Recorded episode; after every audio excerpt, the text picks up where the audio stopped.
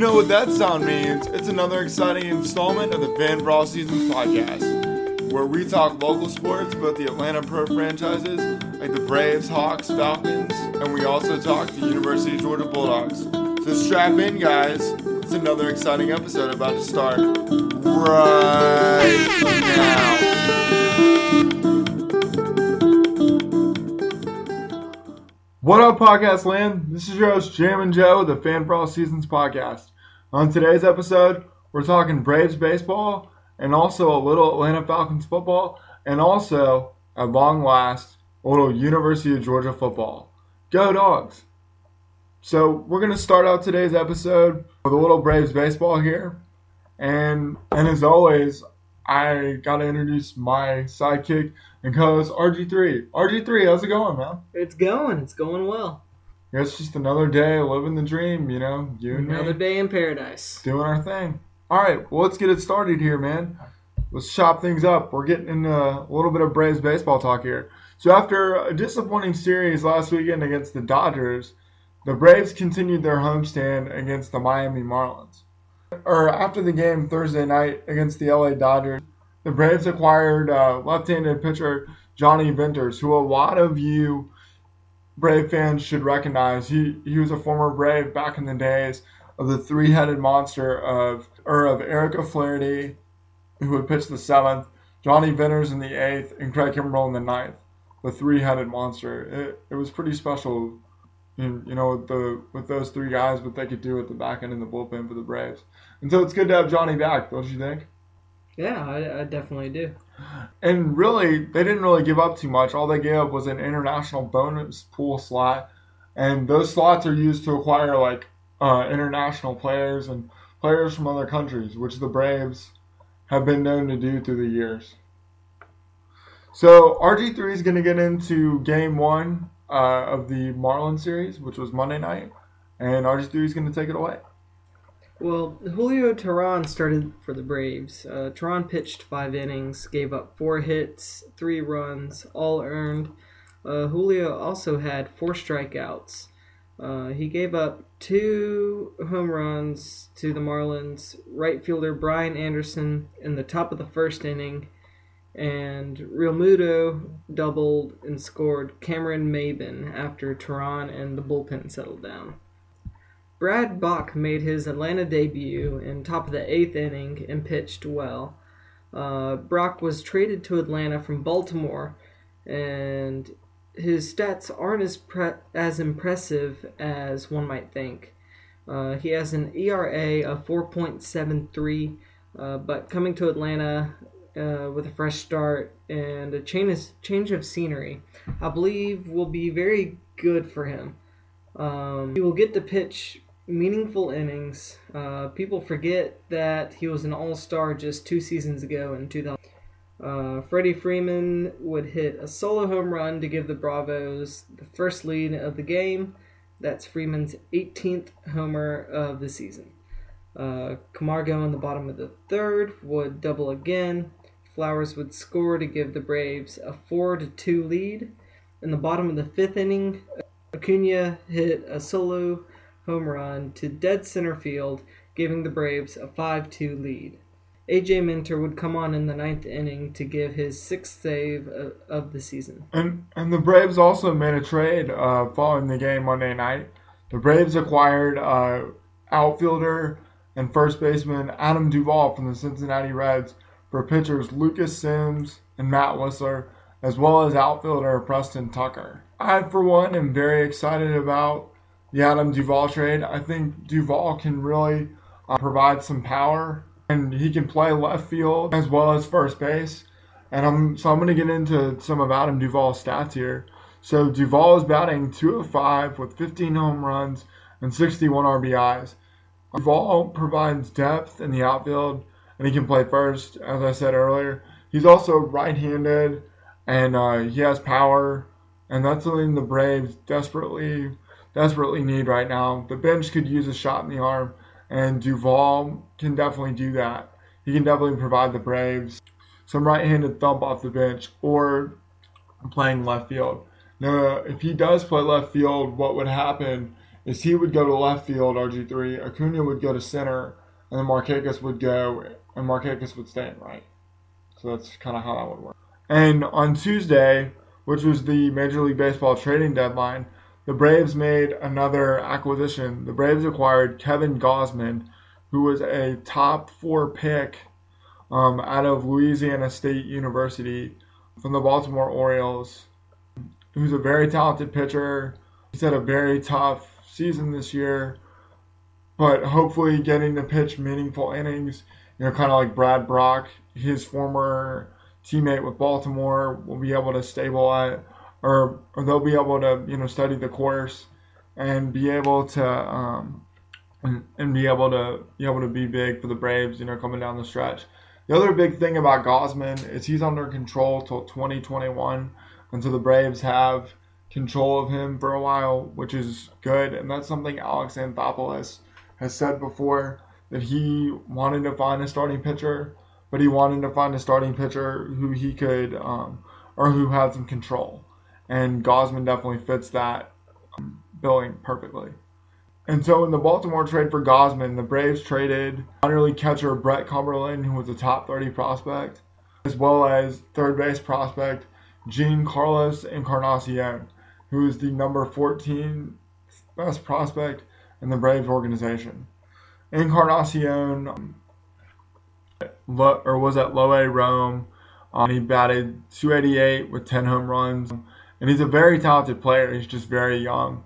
But the Braves have Austin Riley in AAA, and so that's why the Braves felt like Encarnacion was expendable. And kind of the same with the Cumberland situation. The Braves have Williams Contreras, who I talked about. I can't remember if it was last episode or two episodes ago, but they have him and a couple other catchers down the line. So they felt like these two were the most uh, expendable prospects. And so I wish them both the best on their new uh, um, career endeavors with the Baltimore Orioles organization. And so Tuesday was also a very special day for the Braves. They called up top 10 pitching prospect Kolby Allard. Allard was the Braves' first round draft pick in 2015, the same draft as Mike Soroka, who's who has already made his major league debut and who's with the Braves. He's just injured right now, as well as third base prospect uh, Austin Riley. They, they were all in the same draft, so that draft class was really loaded and it's hopefully going to be very impactful for the Braves for years to come. And so Tuesday, the weather was really bad, but finally around 10 p.m., the Braves and Marlins could play baseball. Kolby Allard pitched five innings. He gave up nine hits, five runs, four earned, two walks, and one strikeout. And he, but he also gave up a home run. Kolby also got a single to right field in his first at bat first career hit as a major leaguer. Kolby Allard is a very talented kid who will hopefully be a mainstay in the Atlanta rotation for years to come. Braves offense busted out for 19 hits as a team. That that's the most they've had at any point this season. The offense was facing Marlins starting pitcher Dan Straily. Straily gave up 11 of those 19 hits. Acuna led the charge for the Braves in the bottom of the first with a solo home run, his 11th of the season. Acuna since hitting lead, Acuna since moving to the leadoff spot has a batting average of 350. Ronald went three for five last night. Freddie Freeman continues to destroy Marlins pitching and every shift they throw at him. He was three for five again last night and recorded his 68th RBI. In my opinion, Freddie Freeman is a legitimate MVP candidate. The Braves offense had other heroes like Ender Inciarte, who had a four-hit night last night for the Braves. Johan Camargo as well chipped in with his 12th homer of the season. Camargo's been really clutch of late, not only with the bat but also with the glove. Every position player for the Braves had a hit last night, which was pretty cool to see. And Kolby Allard got his first career win, so congrats, kid. And tonight, the Braves will send Anibal Sanchez to the mound to take on the Miami Marlins for the third and final game of this series. Following the Marlins series, the Braves head to Queens, New York to play the Mets. Uh, the series will begin on Thursday and will end on Sunday. So we're going to transition from the baseball talk to a little Atlanta Falcons here, and we've got RG3 talking Falcons. All right. The Falcons were off yesterday and will be back on the field today, um, which is Wednesday, August 1st. Uh, the relationship that's developing is Calvin Ridley and Julio Jones. There's a relationship developing uh, between Calvin Ridley and Julio Jones. Calvin is calling Julio Coach Julio and soaking up as much about playing wide receiver in the NFL. Uh, it's similar to when Julio was first in the league back in 2011. He soaked up information from Roddy White like a sponge. Um, the Falcons receiving corps has a chance to be one of the best in the NFL.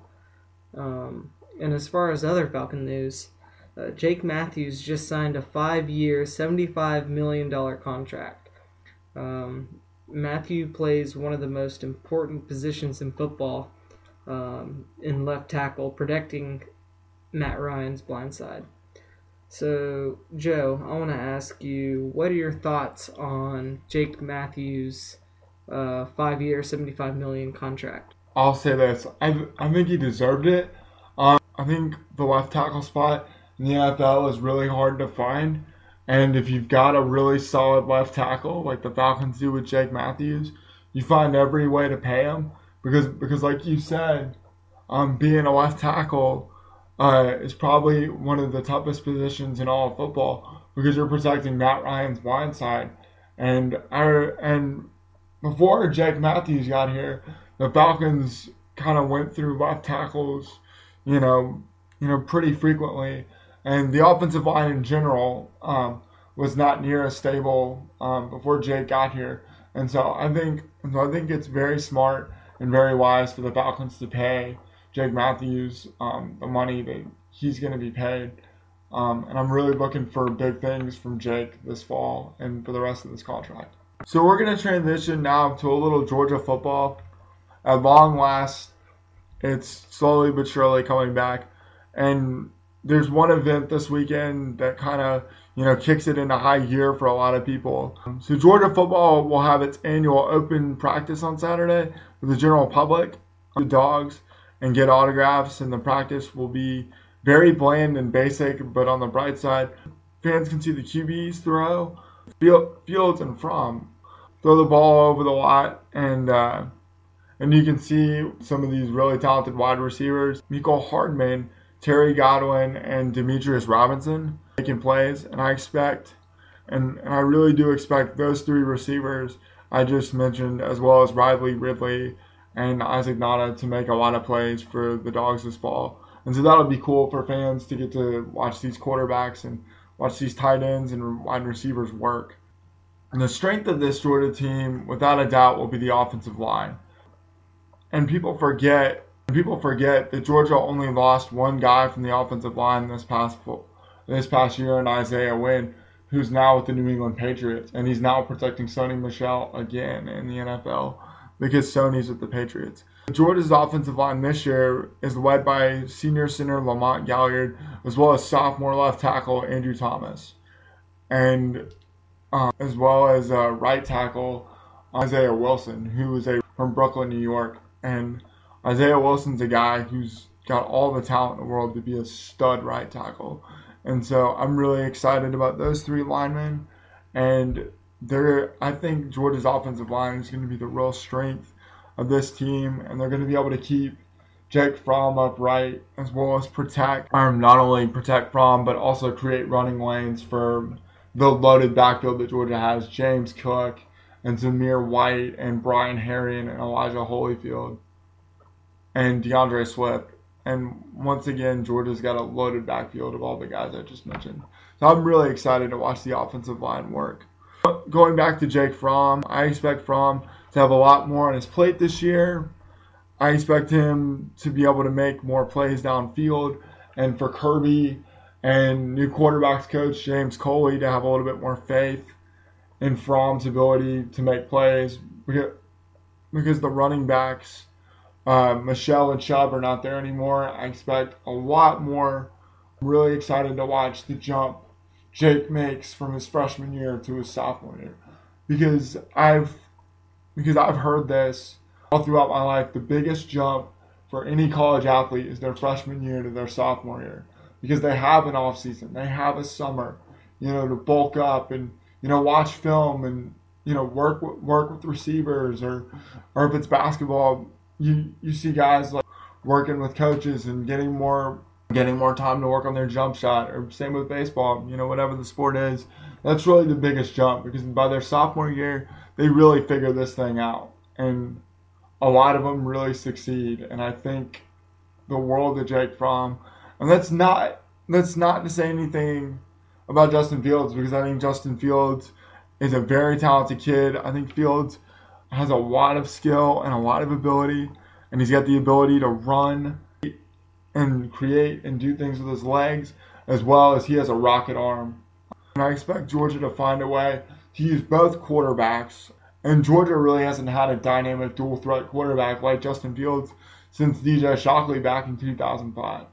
And Georgia used the two quarterback system pretty effectively when David Greene and DJ Shockley were here. I'm not saying Georgia's going to do that all the time, but maybe maybe we could see Kirby Smart and uh, the offensive coaches uh, have some packages for Justin Fields and kind of let he and Fromm both work together.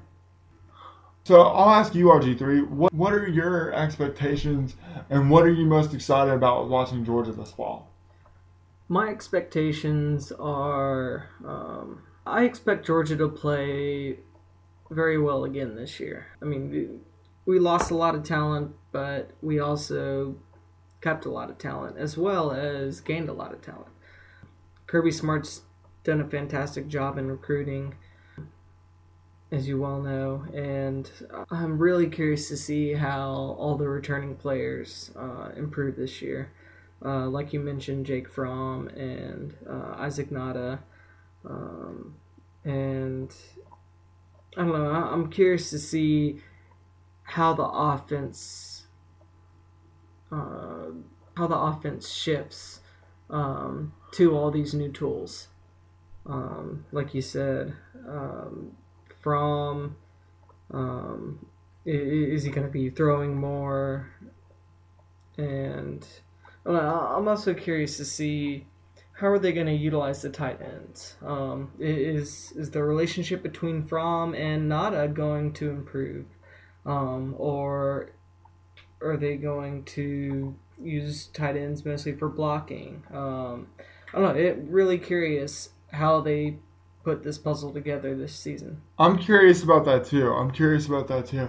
And I know, and I know a lot of Georgia fans are very nervous about Georgia's defense and everything, and that's something we haven't really talked about a lot. But from what I can tell, from what Georgia's got coming back. I think Georgia's defensive line is going to be a lot better than what people than what people think. You, you know, Georgia's got some talent coming back on the defensive line. And Joy Julian Rochester and uh, Tyler Clark, as well as Notre Dame transfer Jay Hayes. I expect I expect those three to make an impact being upperclassmen, and that's going to allow linebackers like Monty Rice and uh, true freshman Adam Anderson to be able to make plays. Dogs. And I also feel like Georgia's uh, secondary is really, really good. Uh, once again, led by DeAndre Baker, he kind of he kind of slides into that number one cornerback role as well as the top ball hawk that Georgia's got coming back. I'm really, really excited about this young defense. And like like you said earlier, you know, Kirby Smart's done a really good job in recruiting.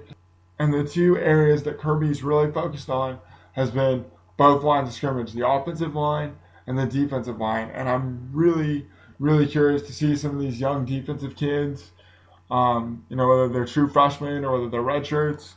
I'm really, really curious to see, you know, how all that works. And I expect Georgia uh, to win the East and uh, either take on Bama or Auburn uh, in the SEC championship. And I'm not saying and that's honestly what I believe in my heart. I mean, I, ex- I mean, I expect uh, Missouri to be a challenge because they have the quarterback back, this uh, the three-year starter in uh, Drew Lock. I think the Missouri game is going to be challenging for Georgia because it's at Missouri, but Georgia's won there before, and Georgia got to Drew Lock last year.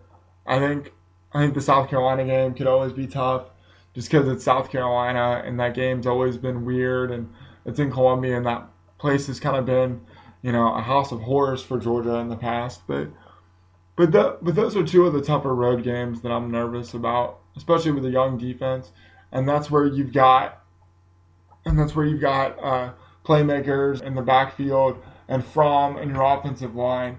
And so basically, what I'm saying is, a year ago is how a year ago we were ve- we were very you know confident in Georgia's defense and thought the de- and the defense made made the offense's life easier. We were a little more like question. We were a little more like and uneasy about the offense.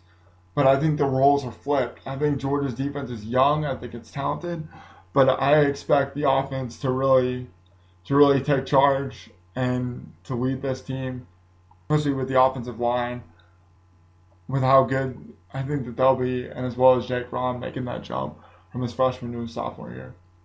All right, guys. So before we sign off, we just wanted to plug up our contest again. You know, all you have to do is leave a comment, or you can just tell us, you know, what you like about our podcast. You know, what you don't like. Um, you know, give us some feedback. You know, you know, we really want to engage with our listeners, and uh, we're really excited about this contest that we have working.